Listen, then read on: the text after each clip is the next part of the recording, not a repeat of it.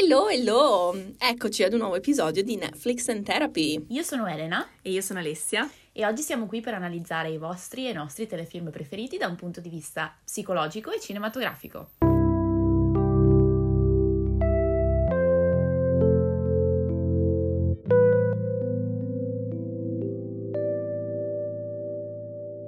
Un episodio che abbiamo da parte da un bel po' in realtà e qua faccio proprio un mea culpa perché ci ho messo una vita a recuperare questo show. Così, un fashionable eh, ritardo, arriviamo con una puntata su Wednesday o in italiano mercoledì. Eh, io la chiamerò Wednesday tutta la puntata, sappiatelo perché l'ho visto in inglese, quindi mettetevela via. Però insomma sappiamo di chi stiamo parlando. Serie di Netflix dal successo direi planetario, al momento credo risulti la seconda serie di Netflix eh, più vista. Uscita novembre, 8 puntate di circa 50 minuti l'una, quindi insomma abbastanza approcciabile, uno penserebbe non per me, per qualche motivo, però... Non è ecco. stata accolta bene. Che poi in realtà l'ho guardata, sai, ed è tipo una- un'esperienza surreale perché in qualsiasi momento io avrei potuto spegnere, non sapere come sarebbe andata a finire questa cosa ed essere perfettamente in pace con la mia vita. Cosa che non mi succede mai, cioè è difficile che, che una serie mi sia così indifferente. Eh, per fare un discorso un pochino più generale, è una serie ideata da Alfred Go e Miles Miller, che sono i due creatori di Smallville. Ma dai, Queste coincidenze assurde. non ne avevo idea. Anche perché in realtà la serie è stata un pochino pubblicizzata come una serie di Tim Burton, eh, che è coinvolto in realtà a livello di produttore esecutivo e come regista principale, perché ha diretto quattro degli otto episodi. Però ecco, non è scritta da lui, non è, mm, non è una serie al 100% sua per capirci, però insomma è un nome che nell'industria conosciamo bene, è un nome molto riconoscibile perché ha questo stile eh, gotico, macabro, ehm, che ha portato avanti nel corso della sua carriera e che appunto ha mh, creato e coltivato un pubblico molto fedele. Eh, c'è un po' da farsi la domanda se sia ancora così originale come magari poteva risultare anni fa al picco della sua popolarità. Penso in realtà che insomma si veda anche con la serie che forse siamo un po' oltre la- il mondo di Tim Burton, però ecco, questo è un parere personale. Sicuramente interessante anche il suo salto dal mondo del cinema a quello della TV che aveva effettuato in passato, però con progetti molto più piccoli e con una serie invece popolare di nome Beetlejuice eh, negli anni 90. È una serie basata sulla famosa famiglia Adams, che è una, una famiglia della pop culture, diciamo, molto iconica, che è esistita sia in forma di fumetti che di film, che di serie TV, insomma, l'abbiamo esplorata in diversi contesti e normalmente appunto il fulcro sarebbe l'intera famiglia, mentre Wednesday risulta quasi come una serie spin-off, diciamo, che si concentra sulla sorella maggiore. E questa scelta è stata fatta originariamente proprio per risultare appetibile alla larga fetta di pubblico teen di Netflix, di cui poi fanno parte alcuni dei suoi show più popolari come Stranger Things, Sabrina, Riverdale, cioè diciamo che la serie trae un pochino da tutte queste varie ispirazioni e da altri titoli in realtà molto famosi come Harry Potter o una serie di sfortunati eventi, cioè c'è un pochino di tutto messo insieme. Infatti a me è risultata molto una serie creata a tavolino, per così dire, e, e ho visto parecchie persone definirla una serie algoritmo, che è un termine che ho trovato molto interessante, un po' come se fosse stata concepita sapendo che sarebbe piaciuta. Ed è una cosa che io ho trovato un pochino irritante quasi come se venissi non so come dire ingannata. E, e non ha senso perché in realtà tutte le serie alla fine sono fatte con la speranza di eh, tirare su soldi di eh, generare attenzione di ottenere un grande pubblico. Quindi non è che Wednesday da quel punto di vista stia facendo niente di particolarmente eh, deplorevole però allo stesso tempo sono un po' lì tipo sono tutti pezzetti di cose che ho già visto e rivisto messi insieme nella speranza che comunque tirino dentro lo stesso pubblico, che ha senso, cioè ha funzionato, però mi sento un po' lì tipo c- c'era bisogno ancora anche di questa serie, quindi insomma questo è un po' un discorso generale sulla realtà in cui viviamo, no? cioè su- sulle cose che funzionano a livello commerciale che potremmo definire favorevoli all'algoritmo proprio perché eh, ormai c'è questa definizione no? su come l'algoritmo che sia TikTok o Instagram eh, favorisca certi contenuti rispetto ad altri. Diciamo che giochiamo a nostro favore se facciamo cose che risultano appetibili ad quella fetta di pubblico più grande. C'è un po' l'altro lato della medaglia che è ci può piacere una cosa che è stata creata per essere popolare, non lo so. eh, sì, però quanto, quanto, risulta spontaneo questo attaccamento e quanto risulta in realtà un po', mm, non lo so, manipolato. È una cosa con cui io mi sono trovata un po' a fare i conti guardando la serie e sono curiosa anche del tuo parere in realtà. Allora, rispetto ad altre serie che abbiamo guardato, anche che abbiamo analizzato qui, come te non ho provato sentimenti forti a riguardo, quindi né un grande coinvolgimento, un grande, una, una sensazione che mi sia piaciuta molto, dall'altra parte non un grande rifiuto o odio per la, per la, serie. L'ho sentita abbastanza neutra, l'ho guardata in maniera molto lenta, nel senso che avevo iniziato a vedere le prime puntate, poi ho sospeso anche perché ero molto impegnata, però non mi ha lasciato quel, quel, desiderio di dire oh mio Dio chissà che cosa succede adesso, vediamo che cosa arriva dopo. Mi ha presa un po' di più nella seconda metà, quindi c'è stato diciamo un miglioramento, però sì, cioè l'ho sentita un po' distaccata da me. I, uno dei motivi con cui io mi sono spiegata questa cosa è stato anche il fatto che fosse secondo me, che sia secondo me una serie orientata molto ad un pubblico adolescenziale, quindi sia per vabbè, ovviamente per i, per i, personaggi principali che sono tutti ragazzi adolescenti, ma anche per eh, le tematiche che vengono trattate, nel senso che tocca molto e gira molto intorno a quell'aspetto di eh, ribellione, di integrazione versus diversità, tutto il processo di definizione della propria identità che si svolge durante l'adolescenza e che forse è un qualcosa che per alcuni punti di vista a, a, questo punto della mia vita è un po' lontano da me, però dall'altra parte trovo che sia molto mh, valido e molto reale anche quello che dici tu, nel senso che una cosa che io ho percepito da, da questa serie è che in alcuni punti l'ho sentita un po' poco connessa, cioè mi è sembrato che ci fossero molte cose, molte tematiche, molti elementi che in qualche modo venivano inseriti, ma che non fossero tutti legati tra di loro in una maniera mh, eh, coerente o particolarmente sensata. Quindi mi sembra che abbiano proprio messo insieme tante cose e non so se tutte queste cose si siano sposate bene tra di loro, tanto che secondo me ci sono alcuni aspetti in cui la serie va a perdere, per esempio io ho trovato t- tutti o quasi tutti i personaggi, incluso quello di Wednesday, molto caricaturali in un certo senso, quasi come se fossero delle figurine messe lì per rispondere ad un bisogno, per colmare in un certo senso un ruolo che c'era bisogno di inserire, ma non avessero realmente una loro tridimensionalità, una loro storia, una loro profondità. Mi chiedo se questo non sia un po' una conseguenza di quello che dicevi tu poco fa, cioè del fatto che sia stata una serie che evidentemente è stata costruita a tavolino per piacere, ma questo l'ha privata anche un po' di quella umanità, se vogliamo, che, che può caratterizzare delle storie differenti, che comunque sono costruite per piacere, ma non in questo modo così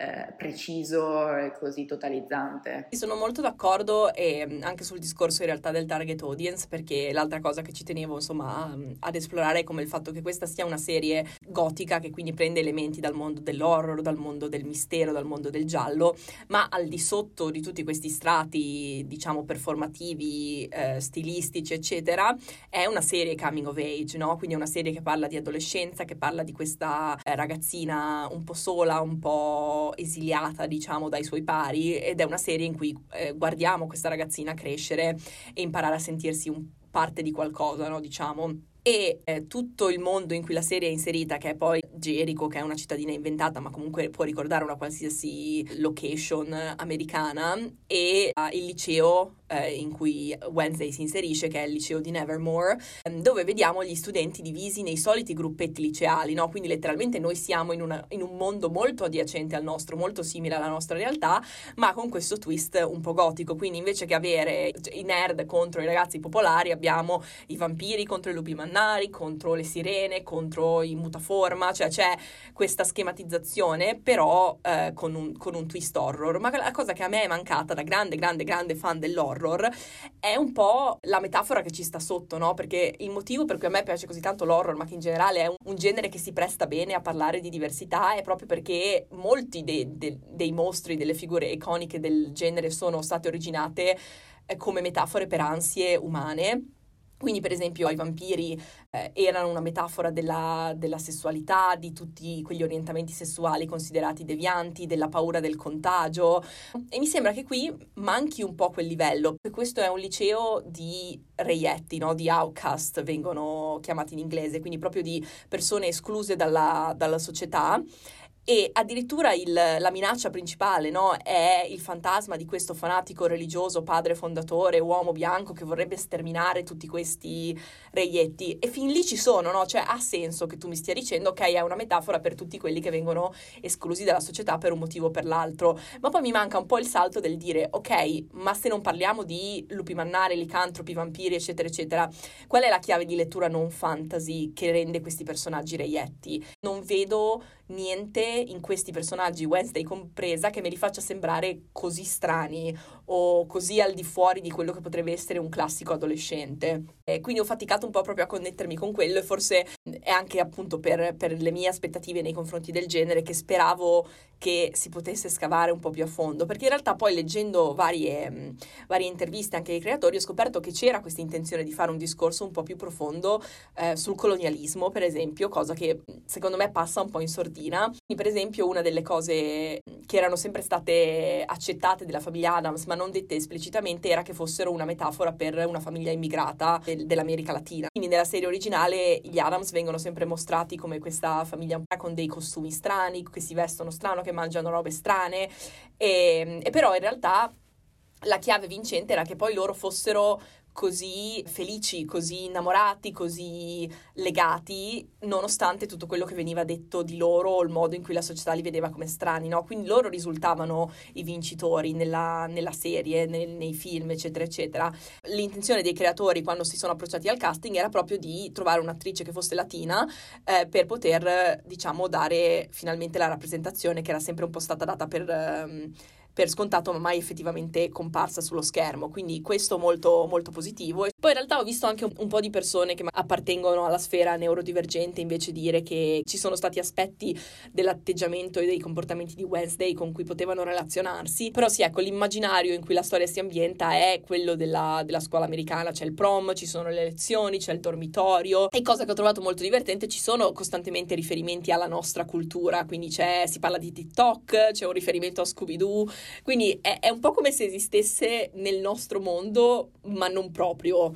che, che è un equilibrio curioso da, da, da, sostenere. Non so se in realtà forse sarebbe stato meglio ambientarlo completamente in un altro mondo, forse non sarebbe stato così relatable per la Gen Z, forse noi siamo solo troppo vecchie, non lo so. E ho letto anche un po' di persone lamentarsi di come mancasse un po' quella chiave di lettura che faceva parte dell'interpretazione originale, per cui appunto la famiglia Adams si vuole tantissimo bene, sono loro quelli che escono come vincitori in questo mondo che invece li vede come sbagliati, mentre qui anche ovviamente per poter dare un percorso a Wednesday e tutto quanto, lei non ama i suoi genitori o perlomeno vuole distaccarsi da loro, ci sono dei conflitti, non vengono fatti vedere come così affiatati come magari era invece nella, insomma, nei, nei progetti originali, non c'è questo contrasto fra gli Adams versus il resto del mondo, è più Wednesday versus tutti. Credo che questo sia molto legato al percorso relativo alla fase di vita in cui è inserita Wednesday, no? nel senso che forse c'è stata, non lo so, questa è una mia ipotesi, ma può essere che ci sia stata un po' la volontà di prendere quelle che magari erano le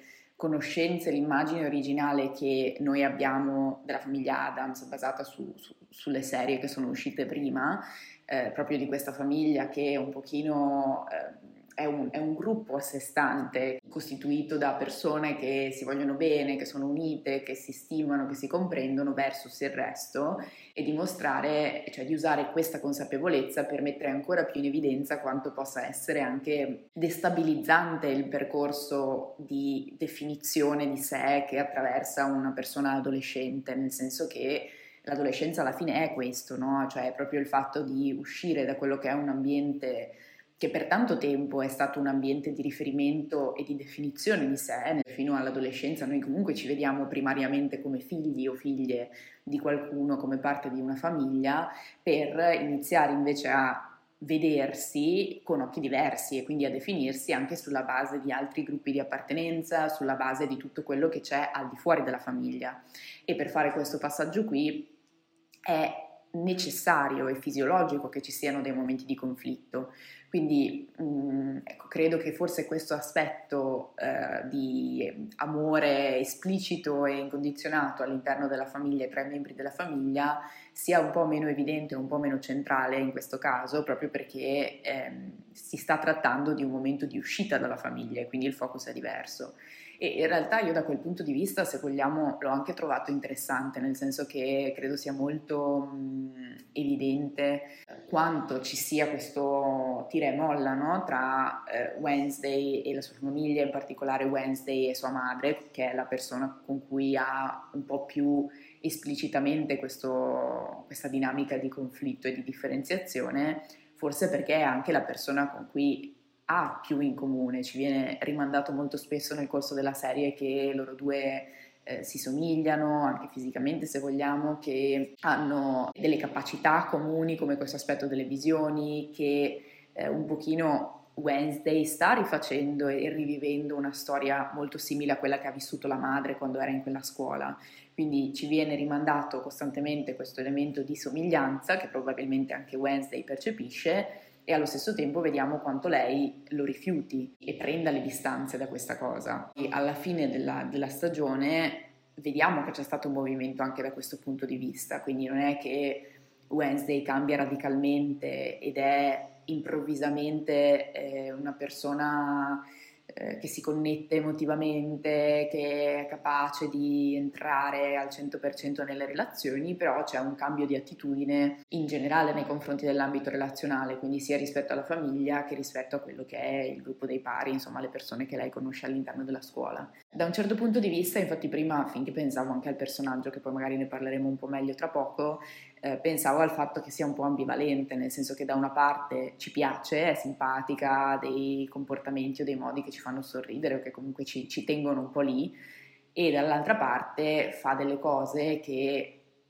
nel guardarla la, la, reazione è ma perché stai facendo questa cosa quando letteralmente potresti comunicare un bisogno, potresti chiedere aiuto a qualcuno, potresti agire in maniera completamente differente. E eh, nel mentre che riflettevo su questa cosa ho detto anche, beh, caspita, è un po' quello che, che generalmente si prova nei confronti degli adolescenti, no? C'è questa sensazione di ti voglio bene, sei particolare, che bello che tu ti stia permettendo di essere te stessa, ma anche porca miseria, che fatica a comunicare con te, che fatica dare un senso a questi comportamenti che tu stai avendo, perché non mi parli e quindi non riusciamo a comunicare su questo. E non dico che questa sia per forza l'adolescenza standard, nel senso che poi ci sono anche delle persone adolescenti che sono capaci di eh, magari avere dei, dei rapporti di tipo diverso, ma l'adolescenza è anche questo. Quindi eh, come dici tu, forse siamo vecchi ormai, quindi forse è, siamo entrati un po' in, quella, in, quelle vesti di essere sufficientemente distanti da questa fase della vita da sentire la fatica che magari hanno sentito i nostri genitori quando dovevano avere a che fare con noi e noi stavamo attraversando questa fase un po' di, di ribellione, di definizione di sé, immagino. Beh, tra l'altro nel contesto di Wednesday un'altra cosa che mi ha fatto sorridere è che lei arrivi in questa scuola che in teoria è una scuola per reietti, no? una scuola per quelli strani e lei comunque debba risultare la più strana, cioè talmente strana che comunque anche questi qua che già sono strani dicono ok lei è un po' too much però anche meno sweetie, anche meno e quindi si crea tipo questa situazione molto alla Mean Girls, no? dove ci sono sì ragazzini strani ma comunque strani popolari e poi ci sono quelli strani però strani bullizzati, che, che poi bullizzato è un termine relativo perché sempre per tornare al discorso di prima non mi sembra che ci sia mai un particolare livello di esclusione sociale che, che, potrebbe ferire così tanto, poi nel senso questo è relativo, però cioè, mi sembra che Wednesday già dall'inizio trovi in, in in, in Eugene persone che comunque la accolgono e, creano un gruppo intorno a lei, quindi non è mai completamente sola, forse nel modo in cui ci aspetteremmo che sia. Mi ha fatto ridere questo dover cercare di renderla talmente strana che anche nel contesto più surreale e pieno di gente considerata strana, lei dovesse comunque essere un po' eh, l'eccezione alla regola e secondo me è un po' una roba difficile da, da, far risultare credibile, più che altro perché poi quello che secondo me ne consegue è quello che dicevamo prima, che quindi i personaggi intorno a lei vengono un po' ridotti per non togliere diciamo la, l'occhio di bue da Wednesday. Credo anche che forse questo apra un'ulteriore finestrella su un'altra tematica quello del, del gruppo no? e di tutte le dinamiche che si generano all'interno dei gruppi e una delle principali è questa differenziazione forte tra quello che è definito definibile in group e l'out group, cioè quello che sta fuori, no? Quindi solitamente i gruppi funzionano in questo modo secondo cui cercano di mantenere solida e stabile la propria identità e per fare questo utilizzano anche il contrasto con l'esterno, quindi tutto quello che è esterno al gruppo viene visto come mh, negativo, come minaccioso, come pericoloso o comunque viene svalutato e dall'altra parte il gruppo è solido, è buono, è coeso, si mantiene in questo modo. Quindi abbiamo modo di vedere da una parte ovviamente questa dinamica tra la società in generale e i reietti, cioè il gruppo della, della scuola, gli studenti come gruppo in sé, eh, però dall'altra parte abbiamo modo di vederla anche con Wednesday che esce da una situazione in cui è percepita come una reietta e diventa un individuo, un elemento che si inserisce in un gruppo già formato, che è quello degli studenti della scuola, in cui lei risulta essere un po' eh, la, la, fonte di destabilizzazione, perché come dici tu è diversa da tutti gli altri, cioè se in generale all'interno della scuola ci sono quelle quattro, diciamo, categorie di persone che sono differenti ma hanno degli elementi in comune tra di loro, lei non ha nulla di tutto questo e all'inizio quando arriva pare che non abbia nemmeno chissà quali poteri sovrannaturali che poi invece emergono un po' nel corso della storia, ma sono comunque una cosa che appartiene solo a lei, non c'è nessun altro che condivide questo aspetto delle visioni, no? Di nuovo, eh, credo che ritorni anche un po' quell'elemento di difficoltà nell'inserirsi, di quello che può, anche del, dello scombussolamento in un certo senso che può causare il fatto che ci sia una nuova persona che entra in un gruppo. Dall'altra parte è, è, è, bello o comunque è interessante vedere anche come questa cosa si evolve, perché se da una parte c'è anche Wednesday che fa della resistenza all'inizio nell'essere inclusa, man mano che la storia progredisce e va avanti, vediamo che da parte sua inizia ad esserci più collaborazione e inizia ad esserci anche maggiore apertura da parte degli studenti e delle studentesse in generale no? della scuola. Quindi è quasi come se fosse necessario, perché spesso lo è nei gruppi, una sorta di eh, momento iniziale in cui lei viene messa a fuoco, compresa, conosciuta dagli altri e solo a quel punto può avere un posto all'interno di questo gruppo, perché altrimenti eh, rimane soltanto una minaccia. Quindi eh, non lo so, penso che forse questo sia, dia questo spunto di riflessione, no? cioè apre la porta su questo tipo di, di, scenario, però di nuovo allo stesso tempo, come dici tu, è, è quasi un po' forzato, no? cioè è quasi un po' troppo eh, per risultare spontaneo, per risultare credibile, quindi lo si guarda, lo si può notare, però secondo me lo si nota sempre con quella sorta di fatica o con quella sorta di un po' difficoltà a crederci al 100%. Più che altro la mia sensazione è che mi venga ripetuto e esplicato piuttosto che vederlo succedere sullo schermo.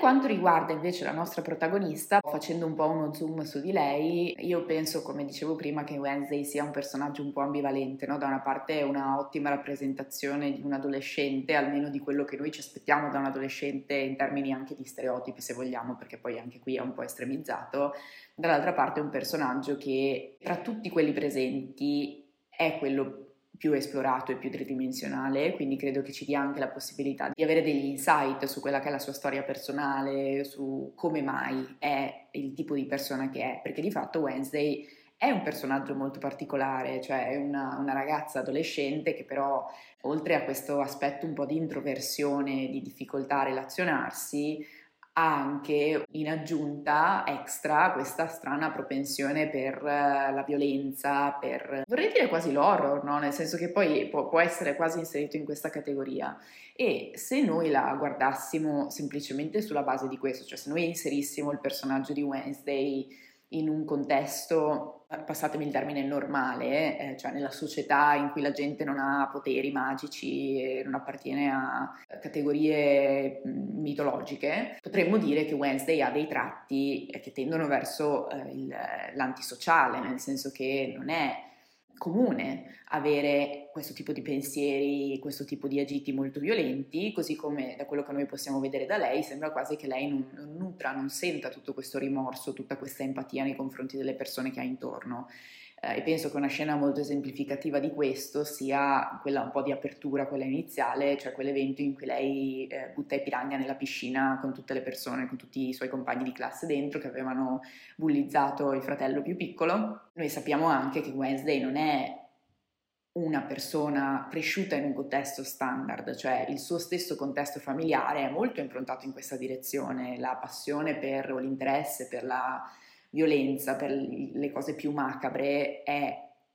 tipico all'interno della sua famiglia, un tratto distintivo della sua famiglia e quindi sembra quasi che più che un aspetto potenzialmente patologico, mettiamola così, sia un aspetto legato a una forma di educazione che lei ha ricevuto, a una forma di eh, contestualizzazione della realtà, partendo dal presupposto che comunque diagnosticare cose ai personaggi delle serie tv o dei film lascia sempre un po' il tempo che trova perché si tratta in linea di massima di personaggi che sono costruiti in modo caricaturale, però credo che in questo specifico caso sia ancora più discutibile come cosa, nel senso che sappiamo che Wednesday non è una persona cresciuta in un contesto standard come quello che noi abbiamo di riferimento normalmente. Credo anche che un altro aspetto interessante sia che poi in realtà noi abbiamo modo di vedere che a lei l'empatia non manca, quindi non è che effettivamente lei non senta rimorso, lei non senta empatia, lei non senta le emozioni come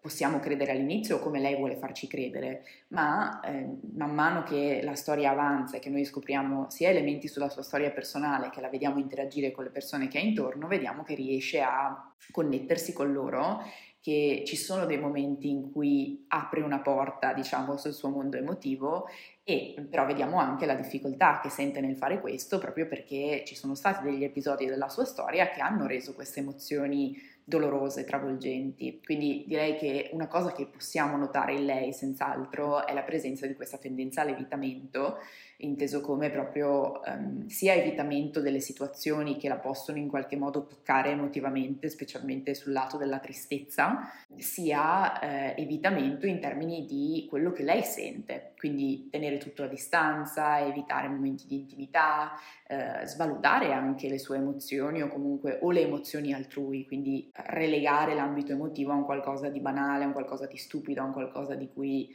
di non necessario. E credo che ecco, questo sia forse un aspetto che io ho apprezzato del, del, suo personaggio, della serie in generale, ossia che sia possibile vedere questo percorso di crescita a livello di, del personaggio in cui partiamo da una Wednesday che è un, un, blocco di ghiaccio in un certo senso, un po' va via con i paraocchi, un po' un bulldozer e fa quello che vuole lei, ad una Wednesday che invece gradualmente riesce a sciogliersi un pochino e quindi a mostrarci anche una parte del suo lato più vulnerabile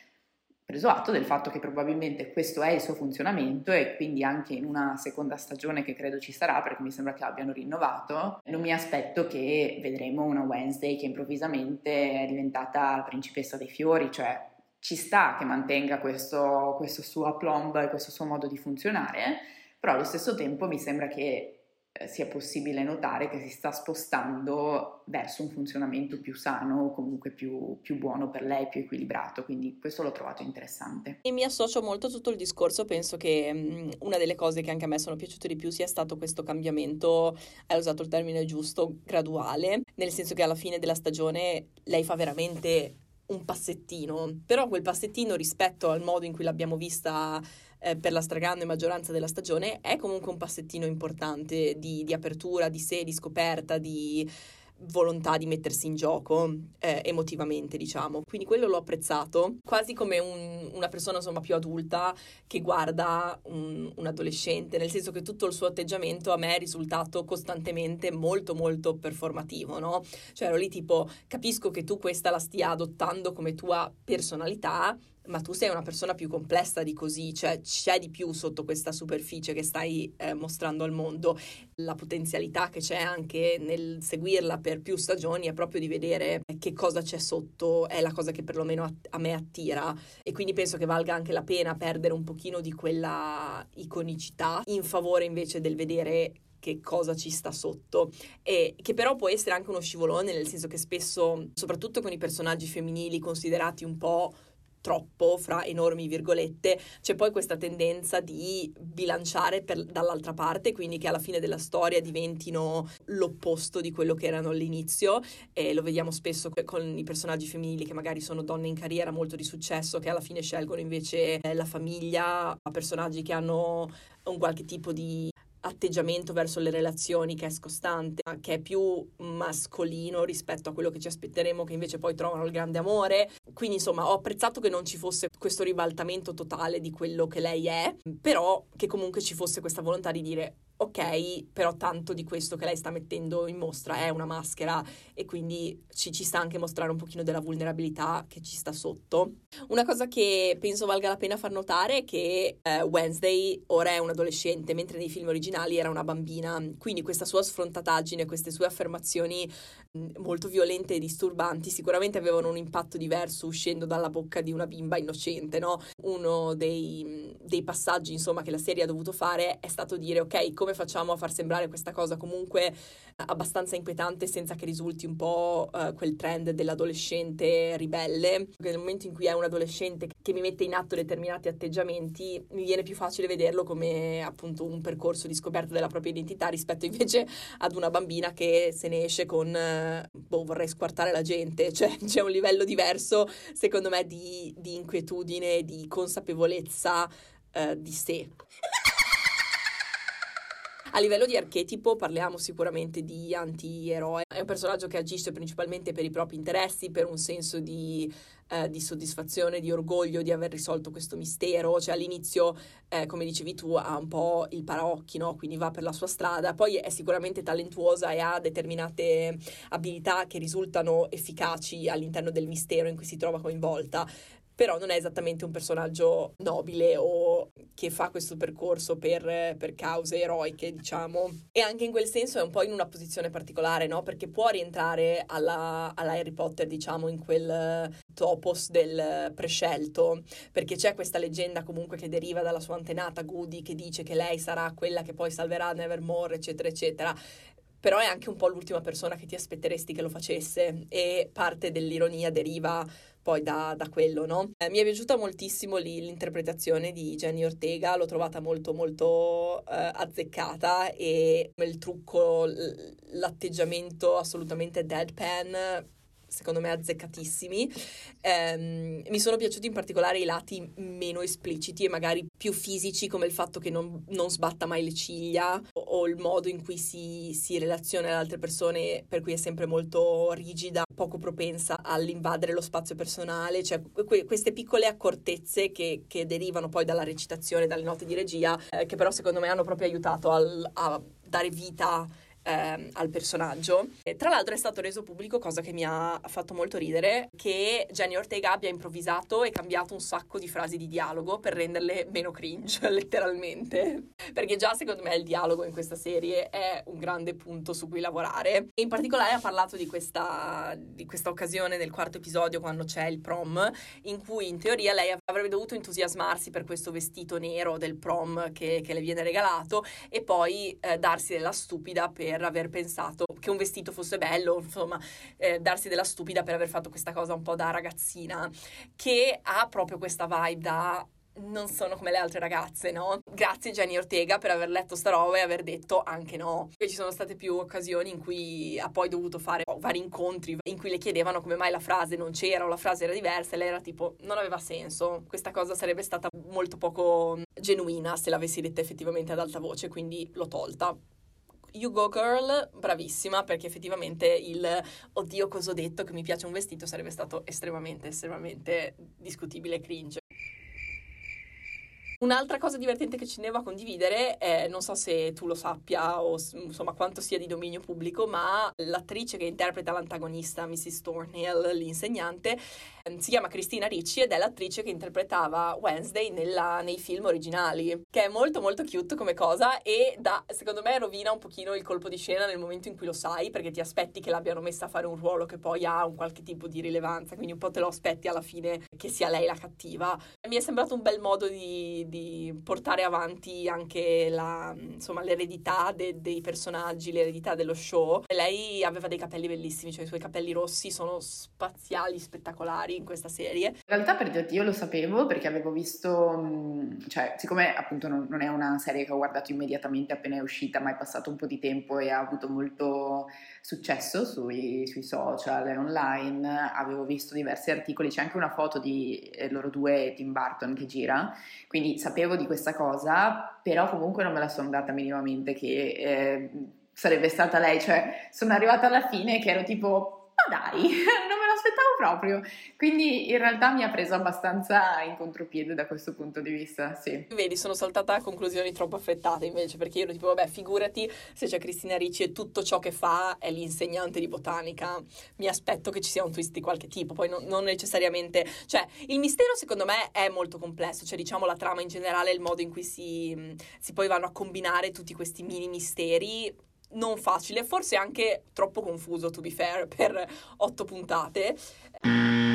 La cosa che forse mi è piaciuta di più dello show è l'amicizia fra Wednesday e la sua compagna di stanza Enid e anche la loro hashtag aesthetic, nel senso che sembriamo io e mia sorella che andiamo a fare shopping, perché lei si veste tutta di nero e io invece sono tipo un unicorno che cammina. In generale le ho trovate molto carine, mi ha fatto molto pensare anche al discorso di come insomma sia bello circondarsi di, di persone che ti stimolano e ti portano fuori dalla tua comfort zone in un modo sicuro comunque, cioè che hanno idee sulla vita o anche stili, modi di fare che sono diversi dai propri, perché penso che in quel caso loro si siano proprio trovate, no? Cioè proprio un po' tipo opposti si attraggono e, e il rapporto che si è creato fra di loro, c'è anche poi un po' la faida che hanno alla fine, questo non parlarsi ma in realtà volersi stare vicine, l'abbraccio che Wednesday le, le concede alla fine, cioè sono stati tutti passettini molto coccoli e tra l'altro c'è un sacco di gente che le scippa, mi sento di accodarmi a questo spirito e loro per prime fanno un sacco di, di battute a riguardo sul uh, and they were roommates. Esatto. Effettivamente si presta molto bene a questa interpretazione, però per ora ancora tutto casto e pure platonico, però sono molto, molto carine, coccoline. Vedremo, vedremo, vedremo. E un altro personaggio che mi è piaciuto un botto è Bianca, la, la sirena, che è un pochino la queen bee, diciamo, del, del liceo. A parte che secondo me è bellissima, stupenda, non so se siano delle lenti a contatto, presumo di sì, però proprio visivamente il contrasto pazzesco. E poi le sirene sono bellissime, raga. Vorrei uno spin-off solo su di lei, grazie mille. Concordo con tutto quello che hai detto, condivido molto questi, questi due aspetti piacevoli. Tra l'altro ho apprezzato eh, rispetto alla, all'amicizia tra Wednesday e Enid che prendesse molto spazio nella storia, cioè effettivamente è un rapporto, è una relazione che è rilevante anche per la risoluzione del mistero, il, in generale la crescita del personaggio, quindi c'è un'esplorazione anche credo del personaggio di Enid magari un po' più approfondita rispetto ad altri. Sì, anche il contrasto di un lupo mannaro che poi è una ragazzina con i capelli rosa e i vestiti arcobaleno, cioè quello è abbastanza inusuale secondo me. Sì, sì, sì, no, infatti secondo me è stata una buona, cioè a me è, è un aspetto che mi è piaciuto molto e dall'altra parte che ho apprezzato specialmente perché eh, dall'altra parte non ho apprezzato il, la questione del triangolo che mi è sembrato un po' mm, buttato lì. Letteralmente io sui miei appunti ho scritto il triangolo amoroso ha scartavetrato le palle. Sì, sì. Ma più che altro perché in questo caso non era necessario, cioè ci sono dei contesti delle, delle serie, delle storie in cui secondo me può avere un senso, non è nemmeno una, una trope diciamo che a me non piace, però in questo specifico contesto davvero sembrava un qualcosa di eh, inserito a forza, che non aveva senso, che era in più e tra l'altro, se non ricordo male, non so se tu abbia sentito, ascoltato questa intervista, credo in un podcast hanno intervistato sempre Jenna Ortega che diceva che lei stessa eh, ha avuto l'impressione che fosse una cosa che non aveva molto senso all'interno della storia e che si è sentita un po' in, in difficoltà o comunque eh, un po' quello che raccontavi prima, no? rispetto al sentirlo come un qualcosa che fuori dal suo personaggio, era aggiunto forzatamente al suo personaggio. Ancora ancora lei e Tyler, perché poi c'era questo risvolto che Tyler fosse l'antagonista, ti dico, ma lei e Xavier secondo me hanno zero chimica. Ma poi credo anche rispetto a come ci viene un po' presentato il personaggio di, il personaggio di Wednesday che questa sia una cosa forzata. Quello che noi sappiamo di lei è che è molto eh, autocentrata, molto focalizzata sui suoi obiettivi e che tiene molto a distanza le relazioni, no? cioè che non vuole inserirsi emotivamente. Già un'amicizia mi sembra un passo importante, no? È un passo che risulta magari verosimile perché le amicizie sono dei rapporti che permettono di mantenere una certa flessibilità, una certa distanza, cioè di modulare di più questo aspetto del contatto emotivo. Quindi buttarla all'interno di una relazione che tra l'altro non è nemmeno una relazione con una persona, ma è un triangolo, il che significa che lei si eh, connette emotivamente con due persone con cui deve portare avanti delle situazioni di conflitto, con cui si presuppone ci debba essere un interesse, un coinvolgimento emotivo, sentimentale, cioè è proprio qualcosa che non ha senso con il punto della, della storia in cui il suo personaggio si trova, cioè paradossalmente magari avrebbe avuto o avrebbe potuto avere, non lo so, un po' più senso in una seconda stagione, una volta che lei ha completato questa prima fase di integrazione nella scuola, di eh, apertura parziale rispetto al suo mondo emotivo, allora magari si può iniziare a pensare, ok, la facciamo connettere sentimentalmente con qualcuno, ma così di prima battuta senza che ci fosse una spiegazione, cioè l'ho trovato proprio una cosa che non aveva spazio in questo contesto. Sì, concordo, infatti secondo me l'hanno pensato un po' tutti, cioè non, non, ho proprio percepito mm, che avesse neanche troppo da dare a livello mm,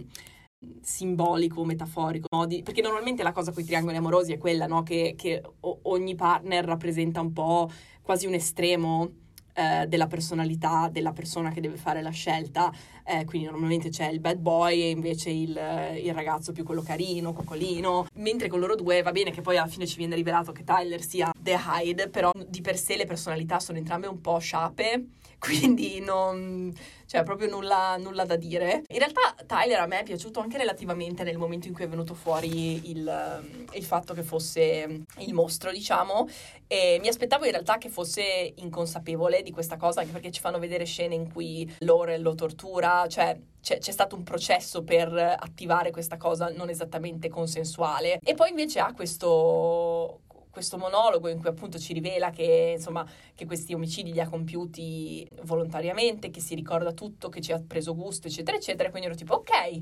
inaspettato. Però allo stesso tempo, dopo questa rivelazione, volevo che ci fosse un qualche tipo di, di conclusione, no? Eh, anche perché poi, mettendo insieme questi due aspetti, ha, ha, iniziato a risultarmi leggermente più complesso rispetto agli altri, perché ero tipo, ok, sta facendo coesistere queste due cose che non hanno senso di coesistere. Nulla fino ad ora ci ha eh, suggerito che potesse essere una persona così crudele. Quindi sono curiosa di capire quale sia il suo trauma, quali siano le cose che, che insomma lo hanno fatto scattare. Eh, però eh, in realtà dopo la sua confessione scompare completamente dalla circolazione, insomma lo vediamo solo in versione mostro e lo vediamo poi per un secondino alla fine. Se c'è una seconda stagione penso che sarebbe un personaggio più interessante di altri da, da, snocciolare, da approfondire un pochino. E l'altra cosa che a me ha scioccato è che non ci fossero persone queer. Siamo nel 1990, cioè show del 2023, io non ti dico che ce li dobbiamo mettere per darci il contentino, ma anche un po' sì. Cioè una singola persona che rappresentasse qualcosa al di là dell'eterosessualità e invece no. In realtà, cioè per carità appunto, non è che ci sia troppissimo che riguarda l'aspetto romantico, però... Sì, al posto del triangolo, nel senso, cioè, avrebbero potuto levare quello e dare spazio forse a qualche altro tipo di, di, di dinamica, non che dovesse coinvolgere necessariamente Wednesday, cioè semplicemente ribadiscono. Cioè... Sì, sì, però qualcuno dei personaggi che ci desse un po' di gioia LGBT, invece, invece niente di niente, quindi quello altro grande scaglione per me, per, per effettivamente appassionarmi, però chissà, chissà. Diamogli fiducia. Io Wednesday Enid le scippo, quindi chissà. E ci sarà un colpo di scena nella seconda stagione rispetto a questo non so se me la accollerò, forse me la accollerò solo se dovesse arrivarmi voce. Se avremo del... la conferma. esatto, del colpo di scena. È proprio stato un throwback questa cosa che Tim Burton fosse coinvolto perché, mm, cioè, mi ricordo quando crescevamo che era tipo il regista, no? Cioè, qualsiasi cosa che Tim Burton facesse se ne parlava poi per secoli e secoli. Poi è un po', sì, un po' scemato, un po' scomparso dalla circolazione e ricomparso poi con uh, questa cosa. Però, per esempio, a me i suoi, cioè, non sono la sua fan più accanita, però Edward Mani di Forbice, quelli un po' più vecchio stile, a me piacevano. E anche lì, secondo me, ritornava tanto il discorso del mostro uguale, diverso per la società. Mi ha fatto sentire un po' vecchia che fosse, che, insomma, rendermi conto che siamo oltre la fase Tim Burton. Il tempo è passato anche per noi. Ahimè. Ahimè. Forse concludiamo su questa nota deprimente. Netflix and Therapy è disponibile su Apple Podcast, Spotify, Anchor, Amazon Music e tutte le piattaforme podcast che usate di solito. E se volete potete anche trovarci su Instagram a Netflix and Therapy eh, per continuare a parlare con noi tra un episodio e l'altro.